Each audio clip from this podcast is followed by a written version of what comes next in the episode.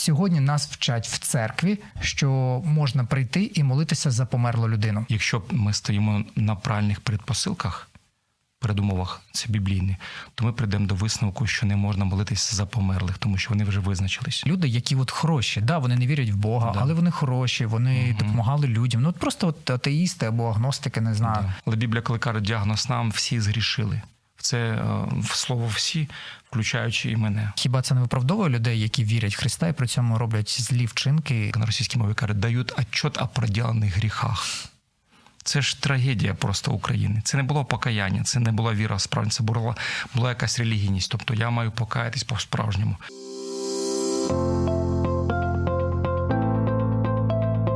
Є погляд об'єктивний, є погляд суб'єктивний, а є біблійний погляд. В ефірі програма Біблійний погляд на радіо М.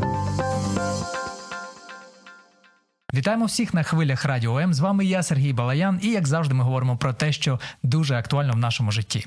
Чи потрібно молитися за померлих людей? Важка тема, але є перед нами цей факт, адже це практикується в нашій країні. Саме для цього, для того, щоб розпитати і дізнатися цю, цю інформацію, я запросив нашого гостя Володимира Омельчака, пастора церкви Благодать в місті Ірпінь. Володимире, дякую, що завітали до нас. Добрий день. Дякую, що запросили. Миру вам, дорогі люди, хто нас будуть слухати. Володимире, непроста тема, і мені важко про неї говорити, але все ж таки. Сьогодні нас вчать в церкві, що можна прийти і молитися за померлу людину, ставити свічку, замовляти паніхіду. Що про це говорить Біблія? Молитва за померлих людей. Взагалі, якщо брати це питання, зразу Сергій скажу, що академічно його вивчати дуже складно, особливо коли в мене померлі люди є. Це так само, як академічно люди вивчають, буває біль. Легко казати про біль, але коли в тебе люди є, які захворіють дуже сильно, або люди, які померли, біль вивчати дуже дуже тяжко, коли в мене болить. У мене колись за один місяць помирала моя сестричка від онкології, і тут же за цей в цьому місяці, через 29 днів, помер мій тато. Якби тоді мені казали за молитви за померлих, наприклад, сказали би не молися, я б сприймав би це дуже тяжко, але скажу так, друзі точка відліку для того, щоб молитись чи не молитись, у нас є Біблія. У нас є Біблія, на ній я стою. Біблія каже, слідуючи, коли Біблія каже за молитву взагалі, за за прощення людини. Біблія каже, що прощається людина, отримує прощення гріхів тільки при життю. Скажу біблійне місце писання. Це, мабуть, скажу так, Євангеліє від Марка, другий розділ. Десятий вірш. Син людський це титул Месії нашого Ісуса Христа, прощає гріхи на землі, має владу прощати гріхи на землі. Тобто, на що можна розраховувати? На що я можу розраховувати? Єдине на те, що людина, можливо, при життю вона вірила в Бога, покаялася. Бо мій батько, він, наприклад, йому мама давала Біблію, читай Микола. Я не знаю, де мій татко зараз. Хоча дуже сподіваюся, хотів би, щоб він був би зараз Богом в раю. Ось такий момент. Але при життю треба шукати Бога. Коли ми говоримо за доктрину рая і ада, якщо брати так, у Христа є розповідь. Це не притча, тому що в притчах немає, в образах притч немає імен. Тут же ми бачимо імена. Він каже, Христос каже історію про багача та Лазаря. І ось написано, що багач дуже розкошно бенкетував при життю. Лазар був дуже ну, жебракував дуже бідний був. І коли вони знову вдвоє вмерли, то написано, що Лазар був віднесений ангелами на лоно Авраамове, тобто в рай, а, а той багач попав в пекло. В ад написано. І в пеклі написано, будучи в муках. Що цікаво, пару доктрин про пекло. Перше, пекло це місце колосальної одинокості. Я колись просто чому я коли не знав Бога, то я казав, куди всі, туди і я. Я з пацанами за компанію. Ні, ніхто за компанію не страждає зі мною. Я, я сам страждаю. Друге, пекло це місце постійно, де я буду шкодувати про те, що в мене був шанс з Богом примиритися, я не помирився. Там написано, що буде скрежет зубів. Це все рівно, що ви прочиталися у часі і попали на поїзд на хвилин 15. Я був так на літак, попадав пізніше, і мінус 500 доларів це дуже болюче, скажу так. Дуже болюче. Скрегіт зубів починається. Да. Ось е, це ось така правда. І третя правда там по доктрині. По доктрині, друзі, це просто Біблія. Я розумію, що є, є мої бажання, якісь священники можуть казати одне, друге, третє, але є Біблія. Є Біблія. Якщо ми стоїмо на правильних предпосилках, передумовах це біблійні, то ми прийдемо до висновку, що не можна молитися за померлих, тому що вони вже визначились. Ось і третє, там в, в тій в розповіді Христа про пекло і про, про вічний рай. То третє це звідти з пекла в рай не потрапляють. Христос сказав, що переходу цього немає. Отак от. Тобто Бо- ідея про пургаторій Да. або чистилище, Да, чистилище воно не, Да, існує. не Це не біблійне. Не біблійне. Це просто прийшло вже пізніше, бо тому що треба було якось собі обоснувати, скажу так. Але люди, е, друзі, почуйте мене, рідненькі, почуйте. Ми або віримо всю Біблію, і ми називаємо це християнством. І Біблія це істина, і істина, тобто реальна правда, погляд на реальність.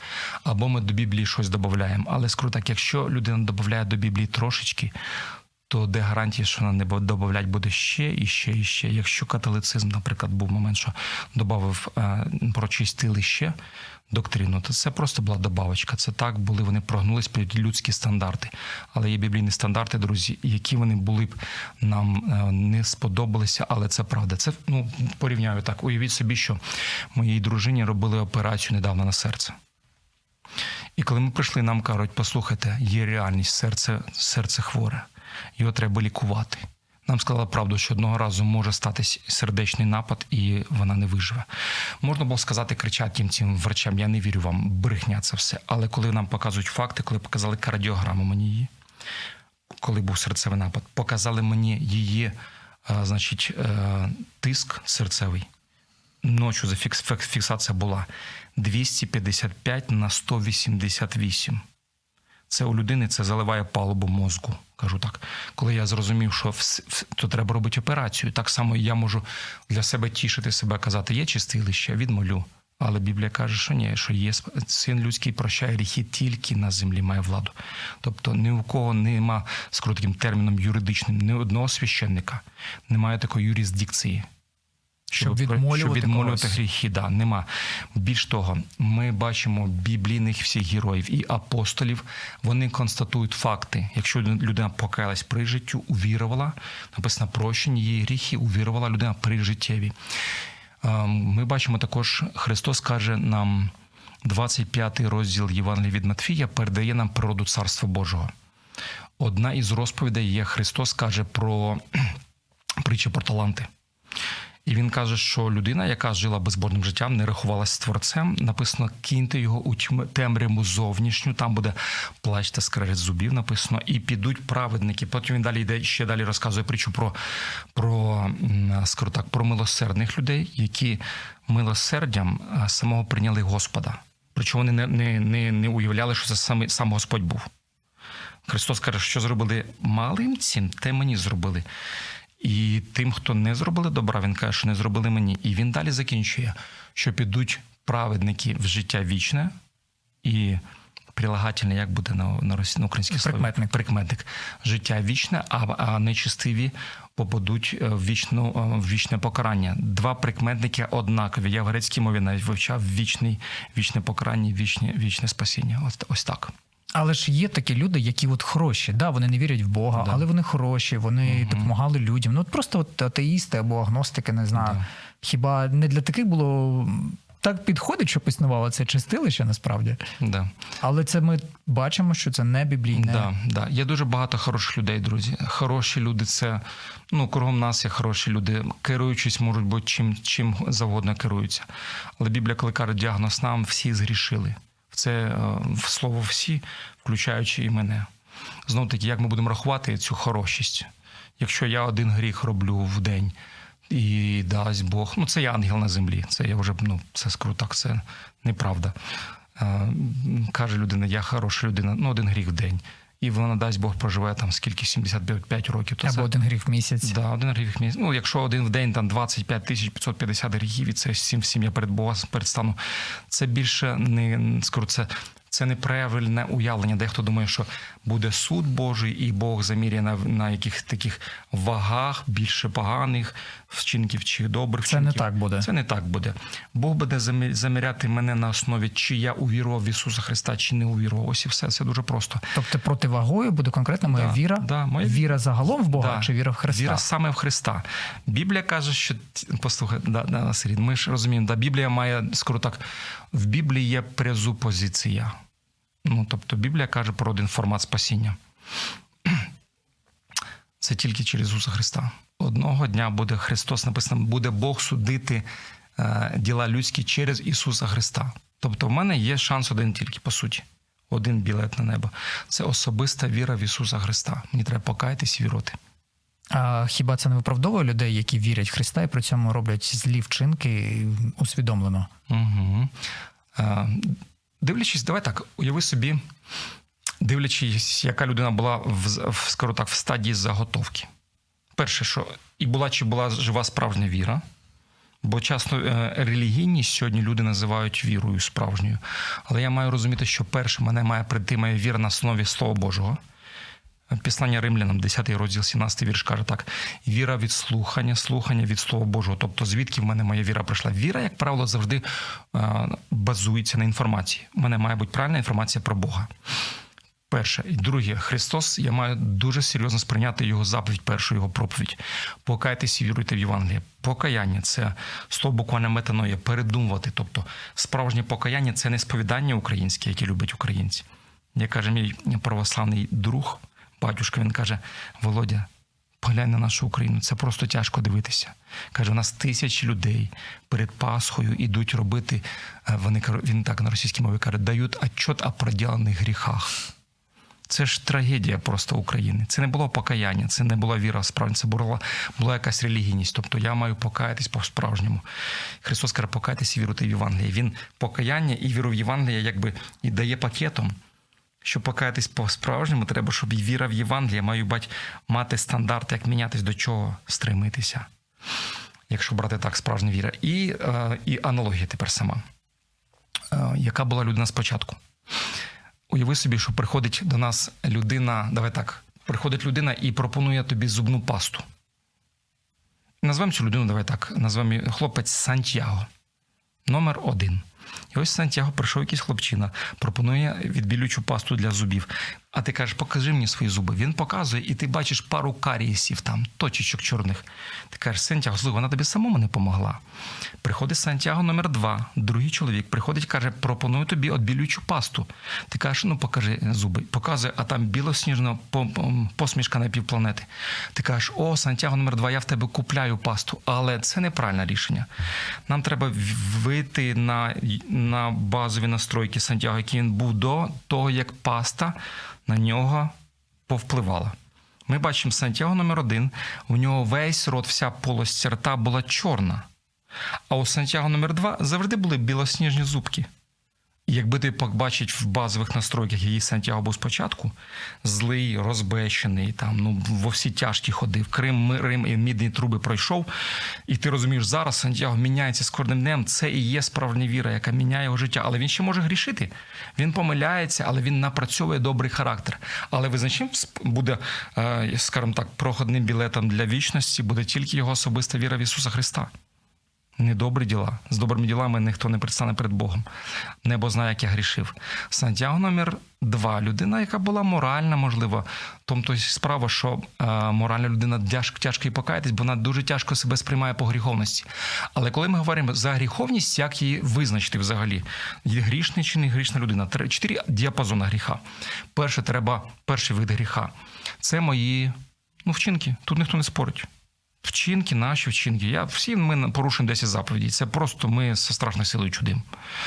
Друге, це мої слова. Тут Україна взагалі. У нас, нас хтось казав, українці, вони, якщо раніше матюкалися, то тепер вони говорять матами. Ну, нас же жме на нас, і це Україна. Біблія каже, що від слов своїх нехай не виходить не одне погане слово з ваших вуст. Тобто ми такого наговорили за своє життя. Більш того, скільки ми гніли, скільки ми кричали, скільки ми обзивалися. Третій від гріха це думки. Тут, коли кажуть, взагалі людина хороша, я кажу, якщо ви говорите про чоловіків, то я я чоловік, я знаю, як чоловіки думають. Христос каже, хто подивився на, на жінку з пожадливістю, той вже вчинив перелюб у своєму серцю. Тут чоловіки всі програли просто. Грішні повністю по вуха. Четвертий від гріха вид гріха. Біблія каже, хто розуміє робити добро і не робить, тому гріх. Тобто немає активної позиції робити добро. Коли я кажу зараз про Україну, ми знаємо, де допомагати. Нам треба допомагати солдатам, їхнім сім'ям, хоч що-небудь будь дотичним, не просто мати синдром спостерігача, подивитися зі сторони і там плакати як за серіалом. Тут треба реально щось зробити. Оце і буде добро. Взагалі, ідея, що там десь існує загробне життя. У вас не було сумнівів, що як це взагалі може бути? Я вірю, що воно є. Чому вірю? Тому що Біблія про це каже. Друге, сама душа, якщо брати, да, це ж не просто, ну як я розумію, що таке душа, да? разум, почуття, воля це три душевні елементи. Кажуть, скільки 21 грам вона важить, да, душа кажуть. Тобто людина вмирає, зразу вага втрачається на 21 грам. Це таке просто спостерігання вчених. Але я розумію, що вона є. Я ж розумію, що це як коли я люблю свою дружину, свій діток, там це ж не просто нейрони головного мозга у мене там по голові шарять з особливою швидкістю, нейромедіатори починають там працювати. Я розумію, що щось є більше, є душа. І ось вона вічна. Я розумію, що смерть це не кінець. Е, десь людина навіть вона розуміє. У нас у всіх є це почуття релігійності. Ми розуміємо, що щось має бути за гробовою доскою. Тому я вірю, що вічність є. Але взагалі так скажу. Уявіть собі, що людина каже: перше, що вона каже, я не вірю в Бога. Його нема. Це це ну, як скажу так, це не можна так упереджено говорити. Просто людина ніколи не дивилася, не спостерігала по-серйозному. Якщо ми беремо плоскость якусь, беремо так. Ми зараз сидимо з тобою Сергій, за столом.